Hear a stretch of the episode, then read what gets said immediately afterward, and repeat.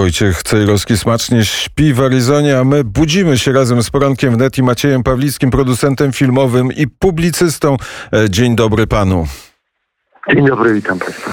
E, podsumujemy jakoś poranek wnet. Najpierw krótko o tym, co e, dzieje się w Stanach Zjednoczonych i jakie są pana refleksje na ten temat.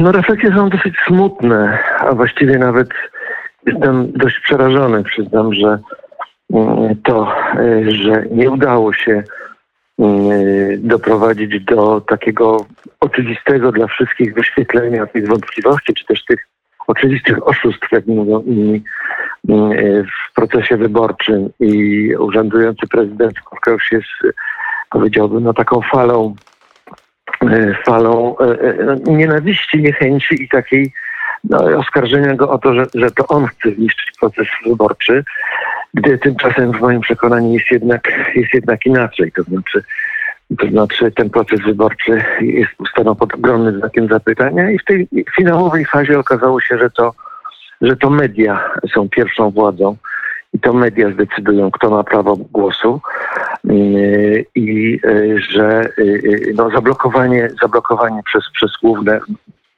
przez główne media w tej chwili współczesnego świata, prezydenta największego, największego mocarstwa, świadczy o tym, że weszliśmy już w inną epokę i dla mnie jest to nieco przerażające, albo nawet bardzo przerażające.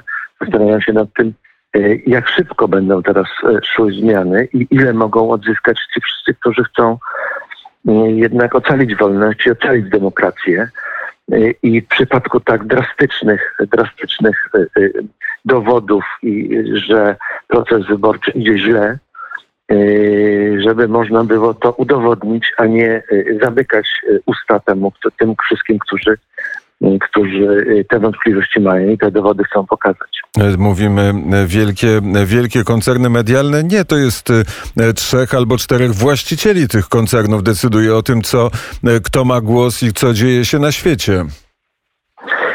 No tak, no, kilku, kilku, kilka konkretnych osób, ale jednak czy to pan Bezos, czy to pan Zuckerberg, którzy potworne pieniądze zarobili w ciągu ostatniego roku i których, e, no, zwłaszcza w przypadku Amazonu, prawda, E, wystrzeliła, wystrzeliła e, w górę e, ich firmy dzięki wprowadzeniu, mm, dzięki wprowadzeniu pojęcia pandemii i, i temu wszystkiemu, co się z cywilizacją współczesną dzieje w ciągu ostatniego roku. No i okazało się, że właśnie dzięki, dzięki temu wszystkiemu, co się stało, także na taką skalę wprowadzono, mm, wprowadzono procedury głosowania mm, korespondencyjnego i te fałszerstwa taką skalę okazały się e, możliwe. No ale to nie tylko oni niestety, no bo oni zatrudniają ogromne liczby ludzi, którzy, którzy myślę, e, e, no, ich polecenia wykonują. To nie jest tylko tak, że to jeden nacisnął guzika, wszyscy pozostali źli. No niestety uczestniczy w, tą, w tej operacji mordowania demokracji, myślę, uczestniczy sporo ludzi. Nie wiem ile, ale sporo. I mamy do czynienia z operacją, Twoim zdaniem, mordowania demokracji i zabierania ludziom wolności? Tak, oczywiście, że tak. Oczywiście, że tak. Zarówno jeśli chodzi o ich głosy, nie zdołał tego urzędujący prezydent dowieść e, w tym chaosie, który, który wytworzono z powodu e, pandemii e, i, i głosowania korespondencyjnego w takiej skali nie zdołał temu zapobiec, nie zdołał tego dowieść, a potem nie zdołał tego skomentować, bo zamknięto mu zamknięto mu usta. Oczywiście nie, nie, nie całkowicie, no bo są inne komunikatory i myślę, że wszyscy e, e ludzie, którzy mają poczucie, że wolność jest zbawiona, przesiadają się w tej chwili albo myślą się o przesiadaniu się z, z Twittera czy, czy, czy z tych wszystkich e, miejsc, które blokują wolność.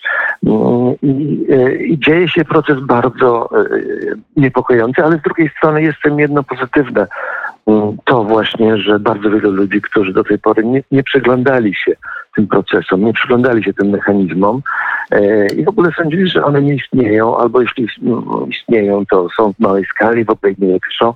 Teraz nagle zaczynają się tych mechanizmom i politycznym, i, i cywilizacyjnym, i gospodarczym przyglądać i widzą rzeczy, które, które ich przerażają i którym i którym być może chcą się przeciwstawić, bo, bo, bo diagnoza jest początkiem leczenia.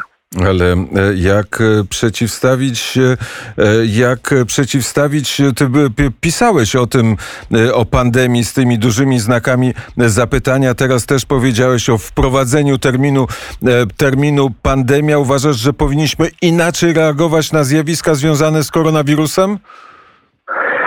Tak, uważam, że powinniśmy inaczej reagować. To znaczy to, to że został wprowadzony termin pandemia w 2008 czy 2009 roku i został zmieniony ten termin yy, z yy, określenia sytuacji, w której jest wysoka bardzo śmiertelność w wielu krajach, na sytuację, w której jest wysoka zakażalność.